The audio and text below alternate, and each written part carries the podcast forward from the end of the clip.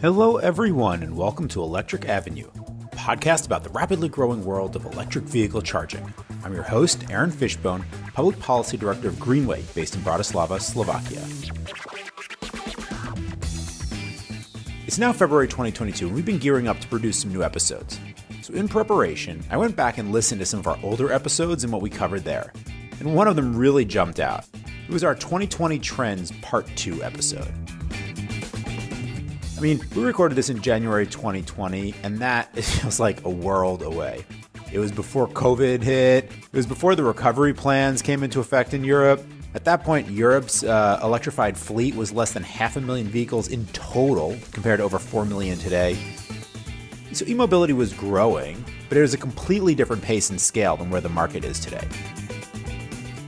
All of that in mind, this episode is really interesting to look back and listen to again. So let's go back in time and look at the trends that we talked about in part two episode. So roaming and user experience, industry consolidation, and the electric vehicle charging and energy convergence. Going to see how they held up today. After the show, we'll do a little reflection on our time trap. Here we go, back in time.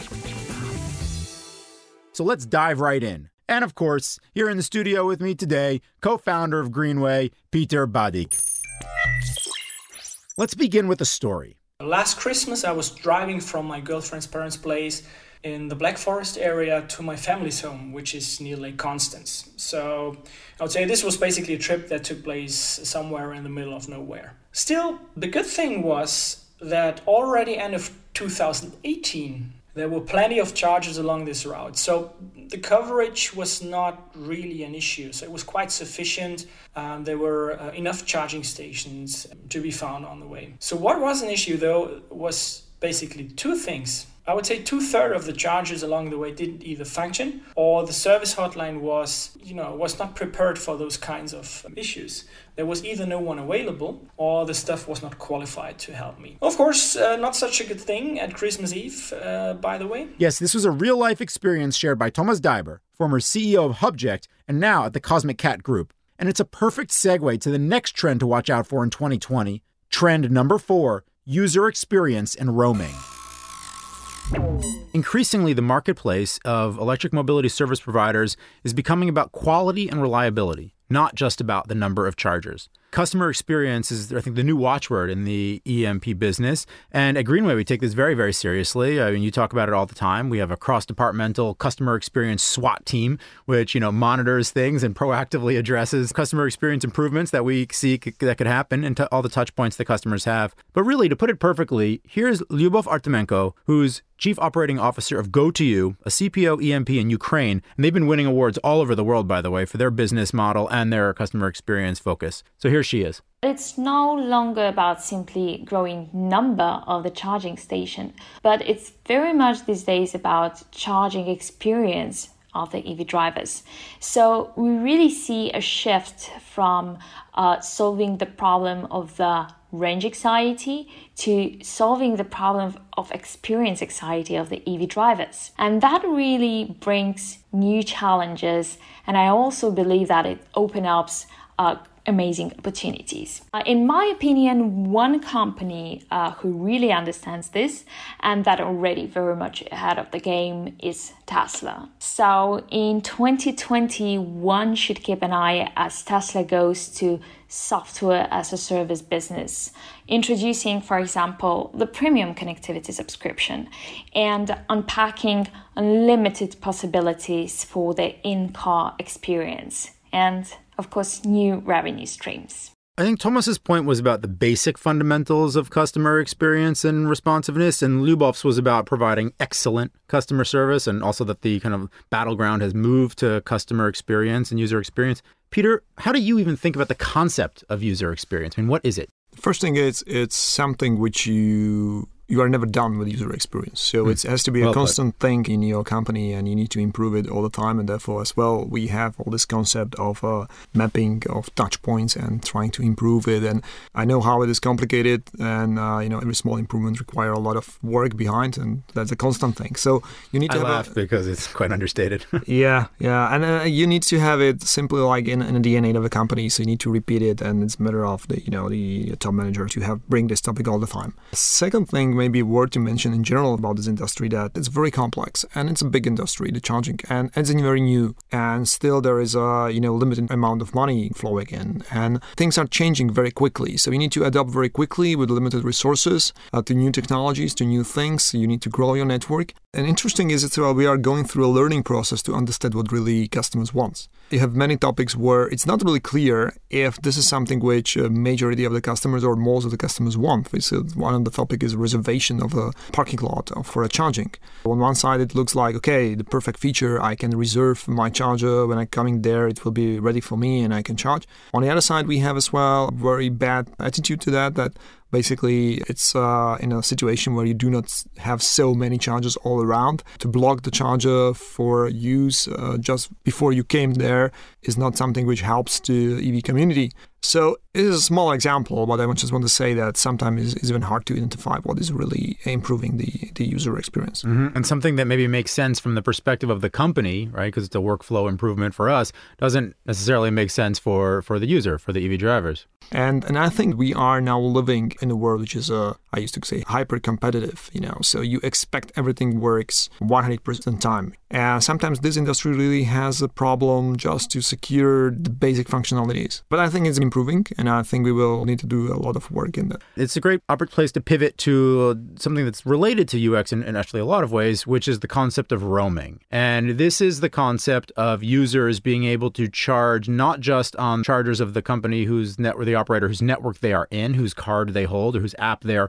let's say, primarily registered with, but other operators as well, traveling to different countries and then charging on different operators. You know, when it's not possible for a customer to use the same RFID card or the same app to charge everywhere, that's a really big pain point for them. And I think it's been raised as really big for the industry overall and its success. What do you think? This is a topic which is here from very beginning, so called interoperability. And uh, I think that's uh, one of the basic element of user experience, if so to speak. The good thing is that I think in the last two or three years, uh, the technical things uh, was more or less solved. So uh, we have all means now that interoperability can be secured you can have theoretically possibility to access what one card every charge point in Europe, theoretically. The problem is, uh, and I think we will touch it in a while, is the ability of uh, charging point operator to connect with other, all others uh, players. So it's really a big technical challenge, I would say. That's one thing. But the technical interoperability, as we call it, so technically possibly to, to do it, it's here and it's just a matter of a lot of work on the side of the operators to make it happen. But I think we moved this year into what we call the economic interoperability or uh, something what we call the Roam like at home. And, you know, by the way, just quickly, I mean, a few of our contributors mentioned exactly this point. You know, Petar Georgiev from Eurelectric, Rafal Szaszewski from Greenway Polska really mentioned this is the customer facing side of roaming, right? One is use, the other is invoicing and yes. payment. And so the reason why this topic of roaming, very closely tied to user experience, but different, uh, is a part of our trends episode is because it's going to be really important to see how this evolves over the course of the year in order for the mass uptake of electric mobility to be a success? Trend number five market consolidation and the emergence of new companies and business models.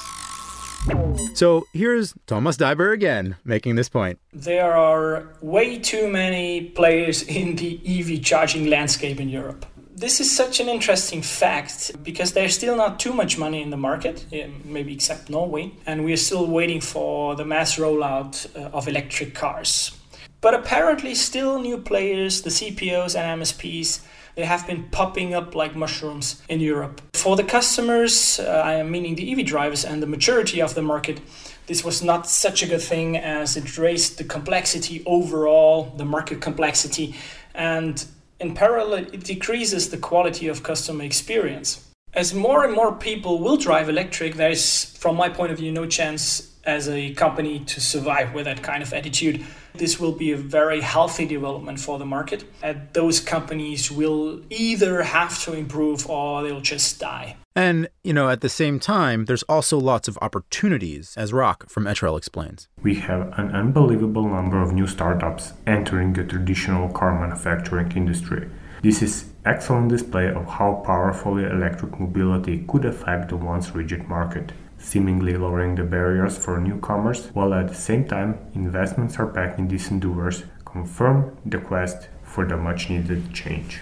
So, Peter, I mean, this is interesting. These two quotes seem like they're opposing viewpoints. On the one hand, there's too many companies in the market. We need to start getting rid of some acquisitions, mergers. Companies need to die in order to clear out the landscape a little bit, fewer providers. But on the other hand, as Rok said, there's all of these new opportunities for new market entrants, and there are entirely new industries and new businesses being created right now. There's new data streams available. Lyubov made this point. There's new service offerings that can come in to provide us whether back end or front end applications. And there's a lot of new energy applications that can take place from the convergence between EV charging and the cars and the grid. You know, Peter, you're a businessman. You're a serial entrepreneur and founder. I mean, how do you see the marketplace? And, and what's important here from the trends perspective? I think we mentioned here several times we are in the charging industry going to the phase where we need to uh, go into much more mature business.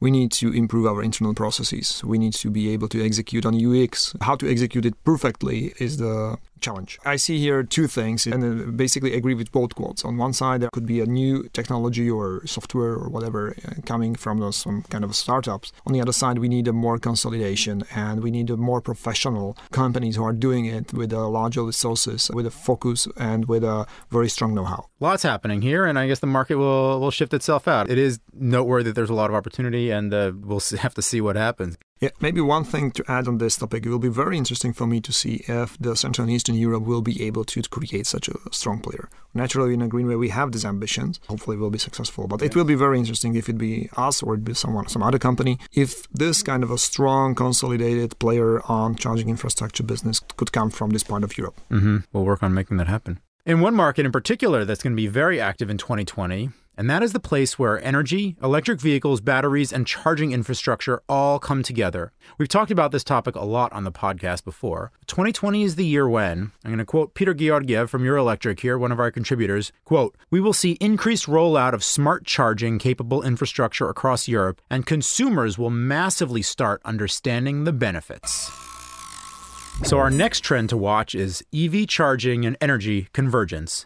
Here's Thomas Daiber. The energy and mobility service worlds will finally start to intercept in 2020. And uh, therewith, also the competition of the two industry sectors that have not had too many overlaps in the past is going to kick off this year. Now that the value chain, at least for EV charging, seems to be more and more concrete, defined, and settled, um, the competition drives those companies to find either new USPs or drives them to diversify. In the context of EV charging, I would highlight in particular one service which is relevant for 2020, and this is vehicle to grid, or in a wider context, vehicle to X. 2020 will probably be the year where you will see first commercial series ready V2G solutions out there. And despite of many others in the market, I think that the possibilities of combining electric car batteries to a virtual power plant is really massive and there are many nice things that you can do with it like balancing renewable energy production grid congestion frequency containment reserves just to name a few and of course in the meantime also offering new incentives and services for your customers and this can happen uh, both on the b2c but also b2b level so there, Thomas is making uh, quite a few points, actually. I mean, one of them is about the point made above, which is that there are also lots of new opportunities for new businesses or new revenue streams, even for existing businesses.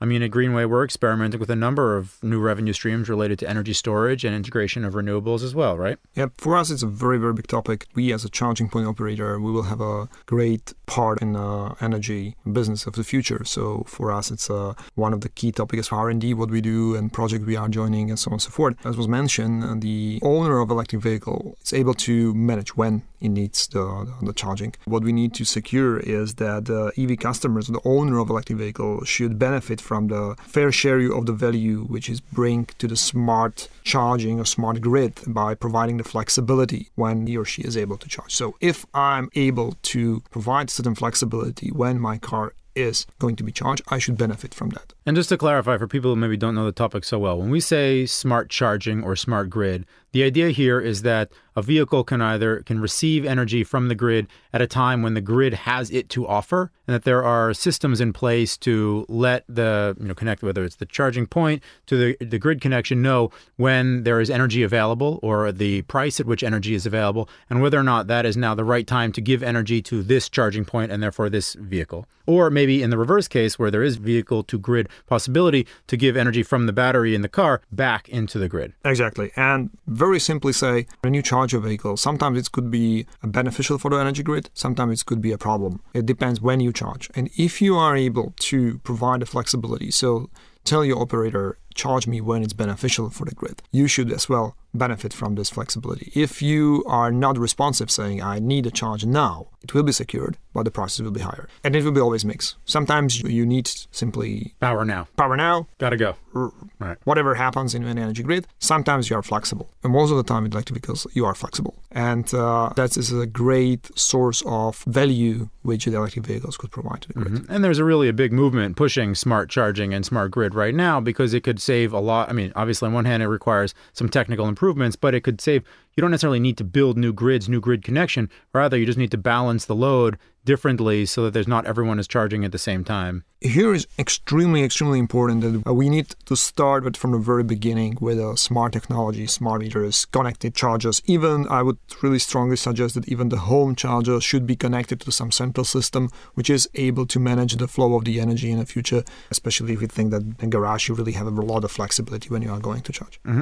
So, you know, on one hand, there is this like use of energy and convergence with charging and energy. On the other hand, there is a whole body of work related to energy storage. We've talked a lot about that. So we can, I don't think we need to talk more about it now. Suffice to say, it seems like the trend to watch here is how much does this grow? But you had brought up the some of the regulatory issues that need to take place here and that we should really be watching to see how they evolve over the course of the year. Please share. Exactly. I think uh, all the things which we are discussing was discussed very significantly among the professionals, so those people who are involved in this business. And now it's really a time in 2020 that this uh, debate is shifting to uh, regulators, and I think they are still more and more uh, willing to listen. We already started uh, three or four years ago, and me personally were meeting a lot of people in energy industry and European commissions, and then trying to explain this topic and importance of these topics. And now I think it's bringing the fruits. So I believe that in 2020, one of the things uh, which we will see, and it's worth to watch, is how the uh, regulation is going to shift. We already mentioned in this podcast the Alternative Fuel Infrastructure Directive, which should be changed to regulation, and which should as well bring a lot of changes into the energy regulation and how the charging networks are built. a lot of these are things we were talking about already last year, right? They've been bubbling, and even before last year, they've been bubbling up. They've been coming together, pilots, tests, experiments, whatnot. But the, I guess, the real issue that's the trend for 2020 is a deeper convergence. These are now at a like relatively mainstream at a much higher level. These topics are clashing into each other, and now it's about finding the real synergies, the real opportunities, especially at scale, for these things to take place. And then regulation plays a large part of that in terms of making that able to happen at scale. Those are the final major trends that uh, we got together with our contributors. But there are a few other interesting points that people made that I just want to briefly mention, even though we didn't do a whole segment on them. Big things in Europe will be the Green Deal and the Alternative Fuel Directive. Two of them were brought up by Ryan Fisher from Bloomberg New Energy Finance, who's based in London. And the first is, you know, in the wake of Brexit, how will the UK react to a lot of the new regulations and changes that are going to be coming out of Europe? They're leaving the market shortly. Well, how is the UK going to react? And interestingly, I mean, it is one of the largest electric vehicle markets. It's the largest market for Nissan in all of Europe. So it'll be a really interesting test case and, and definitely something to watch. To see cities pull ahead with installation, so I would expect regulators to start to look at. The other point he um, made that we didn't talk about uh, was a, you know, on one hand, cities are getting lots of investment. You have lots of charging infrastructure in cities and urban areas, but it's very different case in rural areas and villages and towns. And so, the- how is this, let's say, called an urban-rural divide going to be addressed? How our policymakers are going to react? What investments are going to be made in order to keep rural areas a part of the overall EV growth trend. And one other point was made by, uh, let's see, by Rafał Szaszewski, our colleague up in Poland, CEO of Greenway Polska, was the role of municipalities as like municipal level government in providing incentives and engaging in the topic and really leading the development of electric mobility in their communities. It is still different in Central and Eastern Europe than it is in Western Europe, um, but something that we expect to see a lot more leadership from municipalities in this region in the course of 2020. And the final point worth mentioning here is from Peter Georg Georgiev from Eurelectric, which is that at the EU wide level, how is roaming going to be standardized from a, a, VAT perspective? It's not necessarily a whole trend in and of itself, but certainly something worth watching as it gets to roaming and the customer experience that we touched on. So, how do those observations sound looking back now from early February 2022? I mean, I think broadly, we got some of the important trends to watch right, and there are ones that are still valid today. Progress has been made on all fronts, but in some of those areas, things haven't fundamentally changed, except especially for the topic of industry consolidation, where there has been a dramatic shaking out of the industry. Since then, ChargePoint has gone public and then bought has to be here in Europe. Shell has acquired NewMotion and PodPoint and is rebranding them as Shell Recharging Solutions. ENGIE bought EVBox. Fortum bought Plugsurfing. EnBW in Germany invested into Smatrics in Austria. Landis+Gyr has bought Etrel in Slovenia. Vontier bought Driivz just a few weeks ago. And actually, just recently, it was announced that Greenway, yours truly, received an investment of 85 million euros from some infrastructure investors. What all of this means is that the first big shaking out of the charging operator industry is well underway and has already been taking place. So there's going to be fewer but bigger players in the next wave of maturation of the industry. This also shows that there's been increasing understanding of our industry on the side of the financial industry and an increasing normalization of it so they know how to account for their investments and how to value things. Hopefully, this will be good for consumers as well in the form of bigger networks, more roaming and easier roaming, more uptime and reliability of charging stations, and more and better customer service and support. So we'll be watching to see what all of this means. In terms of roaming and user experience, I don't think we've left the discussion of range anxiety entirely behind us because as the industry is growing, as it becomes more popular and increasingly enters the mainstream market, suddenly it's no longer the early adopters and people who are familiar with EVs anymore. Now it's a much bigger swath of the market that needs to learn about EVs and be educated on them. And they don't know so much about where charging is and about uh, the range of their vehicles. And those are all things they have to learn. So all of these new people need to be educated and made aware. And so we're kind of going back to some of those earlier conversations that we've already moved on from with the early adopters, even though there's many more uh, vehicles with much further ranges as a norm available on the market. And also, you know, we're going to see increasing urban vehicles that have shorter ranges and cater to an entirely different use case than longer distance and vehicles with more range. But I love Lyubov's point about experience anxiety over range anxiety. And I think it is also holds up very, very well. It's such an important point. This is going to be an ongoing topic for a long time, too, as there are so many things that come into the header of what is user experience. One big topic that we're dealing with right now at the European level, where we're debating the alternative fuels infrastructure regulation proposal, this huge, wide ranging piece of legislation at the European level that will impact all elements of the electric vehicle market, is one of the big controversies around payment methods and approaches. And how does that relate to customer experience? What would be smoothest for them? What would be easiest for customers, for different types of customers? It's not just about is the charger located near nice amenities and what services do EMPs or OEMs offer all of these things are about the user experience, but hopefully they're not contributing to experience anxiety, but rather experience smoothness. And finally, on the topic of energy system integration, I mean, as we all know, the energy system is large and slow moving in a heavily regulated industry. Since 2020, I think the biggest thing that we can say here is the topic of this integration has finally moved to the top of the policymaking and utility planning agenda.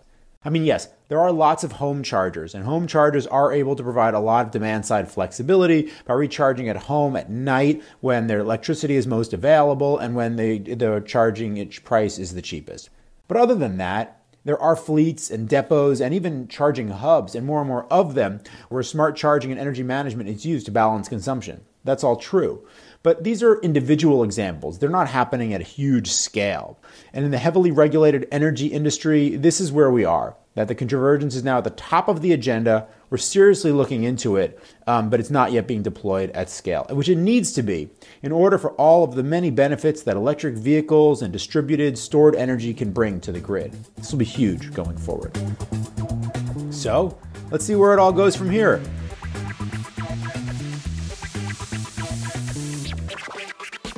It's especially great to look back and realize that all of the guests we spoke to in both parts of our Trends 2020 episodes Lyubov Artemenko, Tomas Daiber, Petar Georgiev, Rok Kobal, Rafael Shashevsky, and Ryan Fisher are all still working in the EV industry. Some of them have left and gone to new jobs, of course, but that's just a sign of how many opportunities there are in this sector. It's booming now, and there are so many open positions.